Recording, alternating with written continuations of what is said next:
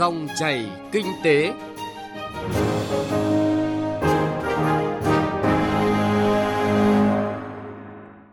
Các biên tập viên Thành Trung và Xuân Lan xin kính chào quý vị và các bạn. Dòng chảy kinh tế hôm nay, thứ sáu ngày 26 tháng 3 có những nội dung chính sau đây.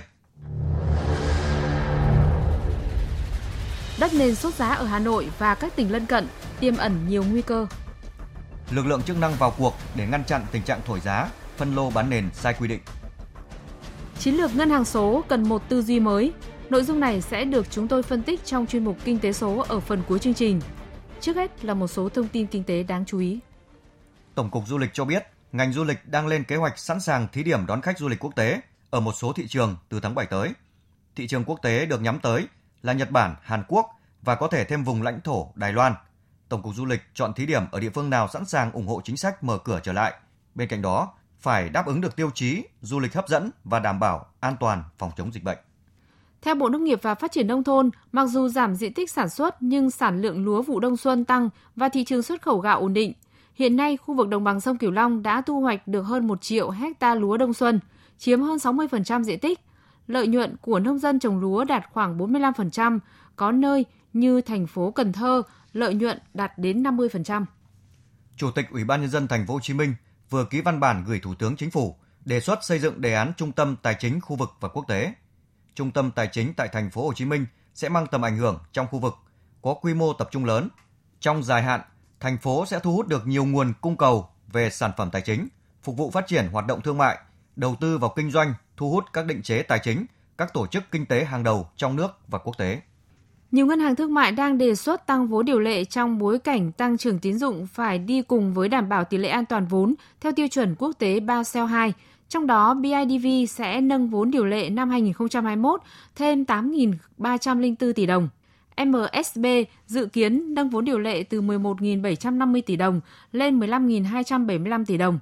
VIB cũng trình cổ đông phương án tăng vốn điều lệ hơn 11.000 tỷ đồng lên 16.000 tỷ đồng. Thuận tiện, tiết kiệm thời gian và công sức đi lại, hình thức nộp lệ phí trước bạ điện tử đã nhận được sự hưởng ứng của nhiều người dân sau gần một năm triển khai. Theo thông tin từ Tổng cục Thuế, đã có hơn 200.000 ô tô xe máy thực hiện nộp lệ phí trước bạ bằng phương thức điện tử.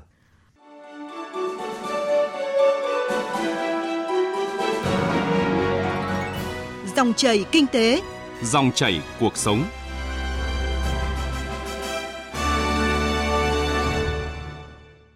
Quý vị và các bạn, khác với mọi năm, thị trường bất động sản thường sôi động vào dịp cuối năm. Năm nay dù mới đầu năm, nhưng thị trường bất động sản tại các tỉnh miền Bắc tăng mạnh, thậm chí một số nơi giá đất tăng đột biến. Lợi dụng tình hình, một số doanh nghiệp cá nhân giao bán đất nền bất hợp pháp và dùng nhiều chiêu trò để đẩy giá lên cao. Ghi nhận của phóng viên Thành Trung. Từ sau Tết Nguyên đán tới nay, giá đất tại các huyện ngoại thành của thủ đô Hà Nội, nhất là Hoài Đức và Thanh Trì đã tăng chóng mặt. Tại xã Tứ Hiệp, huyện Thanh Trì hay là xã Kim Trung của huyện Hoài Đức, nếu như trước Tết, đất nền dự án có sổ khoảng 45 đến 50 triệu đồng một mét vuông thì nay đã tăng lên khoảng 60 triệu, thậm chí là 65 triệu đồng một mét vuông mà vẫn có giao dịch. Theo lý giải của những văn phòng môi giới nhà đất, thì giá đất ở những khu vực này tăng là do sắp tới những huyện này sẽ phát triển đô thị, trở thành quận nội thành với nhiều dự án lớn được triển khai. Ông Trần Văn Hạnh, một nhà đầu tư đất nền tại huyện Thanh Trì cho rằng nếu mà họ làm thì thì lại coi như là nó lại mang tính chất là đồng bộ. Ví dụ bên mình ờ, có nhà khu thấp tầng, có những cái tiện ích nho nhỏ, nhưng cái dự án của họ thì lại có những cái tiện ích to to thì mình cho là tiện ích ngoại khu, sang bên đấy chơi. Thì mình cũng có lợi thì dân các thứ là nó cũng lên giá trị là cả hai bên đều lên. Không chỉ tại thủ đô Hà Nội mà tại nhiều tỉnh lân cận, giá đất cũng đang tăng lên từng ngày thị trường bất động sản các tỉnh phía Bắc sôi động nhất từ đầu năm đến nay có thể kể đến như Bắc Ninh, Bắc Giang, Hà Nam, Vĩnh Phúc. Tại huyện Thuận Thành, tỉnh Bắc Ninh, một số người môi giới bất động sản giao bán đất nền đã có sổ đỏ riêng với giá là 20 triệu đồng một mét vuông. Theo giới thiệu, mảnh đất này thuộc dự án khu dân cư đông đúc, vị trí đẹp, gần đường 38, sát khu công nghiệp Thuận Thành 2. Một người môi giới tên Hiếu nói. Sau khi xong tất cả cơ sở hạ tầng này, giải nhựa các thứ kia, thì là bên Sở Tài nguyên sẽ xuống nghiệm thu toàn bộ công trình. Đủ điều kiện khu nào thì sẽ ra sổ ừ, từng nền mang tên chủ đầu tư. Họ sẽ không ra sổ tổng như ngày xưa nữa. Bây giờ là họ sẽ nghiệm thu và ra từng nền. Sau đó là ông bán cho ai thì ông sẽ là chuyển nhượng sang tên cho người đấy. Một lô đất khác được giới thiệu ở thị xã Từ Sơn có diện tích là 100 mét vuông với giá 1,78 tỷ đồng, tương đương với 17,8 triệu đồng một mét vuông. Tuy nhiên, theo tìm hiểu của phóng viên, những lô đất được giới thiệu đều chưa có sổ đỏ, tính pháp lý không rõ ràng. Bắc Ninh chỉ là một trong số các thị trường mới nổi ở khu vực phía Bắc khi giá đất ở thủ đô Hà Nội đã lên mức rất cao. Nhiều nhà đầu tư tìm đến các tỉnh lân cận, nhất là những tỉnh có tốc độ công nghiệp hóa và đô thị hóa nhanh. Theo khảo sát của phóng viên, các dự án gần các khu công nghiệp, khu đô thị, giá đất nền đã tăng khoảng 20% so với thời điểm này năm ngoái. Các chuyên gia trong lĩnh vực bất động sản cho rằng giá đất nền tăng cũng là hiện tượng bình thường bởi lãi suất ngân hàng hiện nay khá thấp. Giá vàng thì lên xuống thất thường, trong khi đầu tư bất động sản vẫn là kênh được nhiều người ưa thích. Tuy nhiên, một số nơi có hiện tượng sốt ảo, chủ yếu là do đội ngũ môi giới thổi giá lên cao. Theo đánh giá của Bộ Xây dựng, sau khi chính phủ ban hành Nghị định số 96-2019, các địa phương cũng đã có quyết định ban hành hệ số điều chỉnh giá đất áp dụng trong năm 2021. Giá đất được các địa phương ban hành có mức tăng bình quân từ 15 đến 20%, cũng chỉ làm tăng giá thành bất động sản nhà ở khoảng 1,5 đến 5%. Điều mà các nhà đầu tư cần lưu ý là tính pháp lý của dự án hoặc là lô đất nhỏ lẻ mua của người dân địa phương. Ông Lê Quang Hùng, Thứ trưởng Bộ Xây dựng cho biết. Về địa điểm và giấy tờ về đất là anh phải có. Cái thứ hai là chủ trương đầu tư, nếu mà là công trình thì kiểu gì phải có chủ trương, có ý kiến. Không thể là tự xây một cái gì bất cứ ở chỗ nào là được, nó có chủ trương của nhà nước, chủ trương của chính quyền địa phương. Thì trong chủ trương đấy thì nó có những cái nội dung để mà kiểm soát về quy mô, vị trí, kết nối, vân vân. Các chuyên gia trong lĩnh vực bất động sản cho rằng việc đầu tư vào bất động sản thời điểm này tiềm ẩn nhiều rủi ro. Vì thế khi xuống tiền đầu tư vào đất nền dự án hay là đất nông nghiệp, điều đáng quan tâm nhất là tính pháp lý của sản phẩm. Khi tham gia giao dịch, người có nhu cầu mua đất nên tìm hiểu kỹ vị trí khu đất mà mình muốn mua. Bên cạnh đó, cần đặc biệt chú ý đến biên bản bàn giao đất, chuyển nhượng quyền sử dụng đất và quy hoạch ở địa điểm mà mình quyết định đầu tư. Thưa quý vị và các bạn, sau thời gian trầm lắng do ảnh hưởng của dịch bệnh, thị trường bất động sản tại thành phố Hạ Long, Uông Bí và thị xã Quảng Yên của tỉnh Quảng Ninh sôi động trở lại. Tuy nhiên, sự sôi động này không xuất phát từ nhu cầu thực tế mà có dấu hiệu của những bàn tay thao túng khiến nhiều người có nhu cầu ở thực không thể mua nổi một mảnh đất để an cư. Và quan trọng hơn, sốt đất ảo tiềm ẩn nhiều nguy cơ bất ổn tình hình kinh tế xã hội của địa phương. Vũ Miền, phóng viên Đài Tiếng nói Việt Nam thường trú khu vực Đông Bắc phản ánh. Cơn sốt đất ảo đã lan đến làng Bang, xã Thống Nhất, thành phố Hạ Long, khiến vùng quê vốn bình yên bên cạnh dòng cửa lục trở lên nhộn nhịp. Nườm nượp xe ô tô biển số Hải Phòng, Hà Nội, Quảng Ninh tấp nập ra vào. Người dân làng Bang từ những anh nông dân, chị bán tạp hóa và cả bác bán nước chè bỗng chốc trở thành những người môi giới đất, tư vấn bất động sản sành sỏi. Giá đất trong làng từ 3 triệu lên 8 triệu, rồi 15 triệu một mét vuông chỉ trong thời gian ngắn. Có mảnh đất từ cuối năm ngoái là 800 đến 900 triệu đồng, nay đã đội lên gần gấp đôi. Các khu đất nền chưa có hạ tầng được thổi giá đến chóng mặt, khiến người ta có cảm giác mỗi tấc đất ở làng bỗng chốc thành tấc vàng trong giây lát. Sự việc sôi động tới mức thành phố Hạ Long phải ban hành văn bản cảnh báo đây là hoạt động thổi giá của một số nhóm chuyên đầu cơ mua đi bán lại bất động sản. Với kịch bản được các đối tượng đầu cơ sử dụng là mua đất tại các dự án từ trước với mức giá rẻ, sau đó sử dụng thông tin về quy hoạch phát triển đô thị tung ra thị trường gây nên tình trạng sốt đất. Thực chất, đây là hoạt động mua đi bán lại với nhau trong chính các nhóm môi giới đang thao túng thị trường, tạo các giao dịch mồi để dụ các khách hàng nhẹ dạ cả tin. Khi người dân đầu tư mua hết các giao dịch, hoạt động tạo sốt đất ảo sẽ chấm dứt, người dân sẽ mắc kẹt. Một người có thâm niên trong lĩnh vực môi giới bất động sản cho biết là mấy bà cá mập tay to ví dụ mua của mình biết mình bán rồi lại cho người khác hỏi lại cái ô đấy của mình với giá cao hơn để cho mình tiếc tiếc lại ôm vào sau khi có thông báo của thành phố Hạ Long, các giao dịch đã tạm lắng. Tuy nhiên, việc môi giới buôn bán trao tay và làm giá bất động sản vẫn diễn ra. Đáng lo ngại là việc xuất đất không chỉ diễn ra trên địa bàn thành phố Hạ Long mà còn diễn ra ở Uông Bí, Quảng Yên, nơi đang có nhiều kế hoạch phát triển hạ tầng đô thị. Anh Đỗ Văn Bé, người dân xã Tiền Phong và anh Nguyễn Văn Khánh, người dân phường Hà An, thị xã Quảng Yên bức xúc. Bây giờ hai mặt đường chính ở ngoài xóm Nam trong Đông Niên Vị uh, Niên Hòa đấy, ba bốn mươi triệu. Vậy mới ở công nhân thì nói chung là cũng khó. Cứ mỗi lần tích cóp chuẩn bị được một món tiền thì là giá đất lại là tăng cao như này nên thực sự là không thể mua được. Đã có rất nhiều bài học nhãn tiền từ hệ quả của việc sốt đất ảo khi sóng đất qua đi, để lại những gia đình vỡ nợ vì vay tín dụng đen và lãi ngân hàng để đầu tư. Việc đẩy giá đất cao cũng khiến công tác bồi thường giải phóng mặt bằng của địa phương gặp nhiều khó khăn, làm xáo trộn đời sống của một khu vực. Vì vậy, khi có nhu cầu mua bán bất động sản, người dân cần tỉnh táo, nắm bắt thông tin chính thức từ phía chính quyền địa phương để không trở thành con mồi cho những kịch bản viết sẵn của những nhà đầu cơ.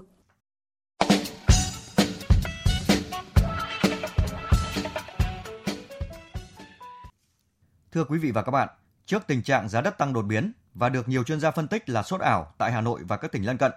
chính quyền các địa phương đã có những động thái để kiểm soát thị trường và ngăn chặn kịp thời những hành vi vi phạm pháp luật. Ban Thường vụ Thành ủy Hà Nội yêu cầu tăng cường công tác quản lý quy hoạch, quản lý đất đai, quản lý đô thị, trật tự xây dựng, tuyệt đối không để xảy ra tình trạng lợi dụng quy hoạch để có các hành vi vi phạm để trục lợi chính sách về đất đai, đầu cơ đất đai, xây dựng các công trình trái phép gây mất ổn định an ninh trật tự trên địa bàn. Theo nội dung thông báo ngày 10 tháng 3 năm 2021, Ban Thường vụ Thành ủy đã họp nghe Ban Cán sự Đảng, Ủy ban Nhân dân thành phố báo cáo xin ý kiến về chủ trương chỉ đạo đối với đồ án quy hoạch phân khu đô thị sông Hồng. Ủy ban Nhân dân thành phố chỉ đạo tiếp thu các ý kiến góp ý của các cơ quan, ban ngành, các chuyên gia, nhà khoa học để bổ sung, hoàn thiện hồ sơ, tổ chức lấy ý kiến của Bộ Nông nghiệp và Phát triển Nông thôn, lấy ý kiến thống nhất bằng văn bản của Bộ Xây dựng theo đúng quy định. Cấp ủy, Ủy ban Nhân dân các quận, huyện làm tốt công tác tuyên truyền, bảo đảm công khai, minh bạch, tạo sự đồng thuận của người dân.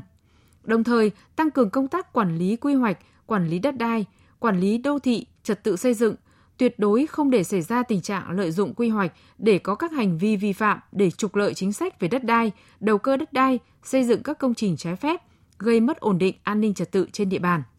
Theo văn bản số 677 ngày 12 tháng 3 năm 2021, Ủy ban Nhân dân tỉnh Bắc Ninh quyết định thành lập đoàn kiểm tra liên ngành để kiểm tra, giả soát, xác minh thông tin phản ánh của các cơ quan báo chí liên quan đến hoạt động kinh doanh bất động sản của một số dự án trên địa bàn tỉnh.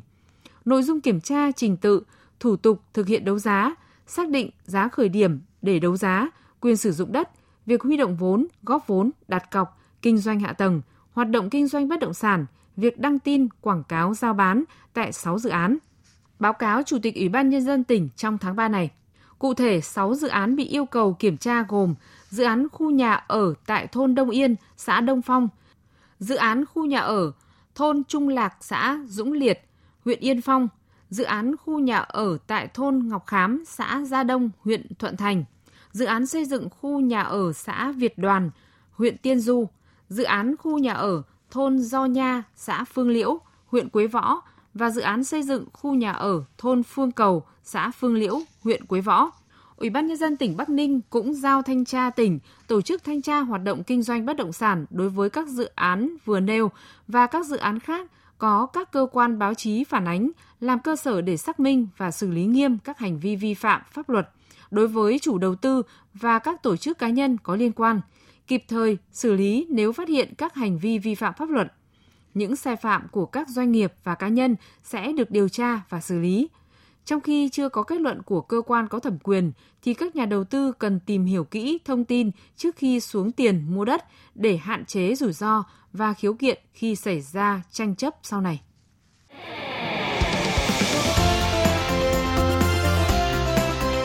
Kinh tế số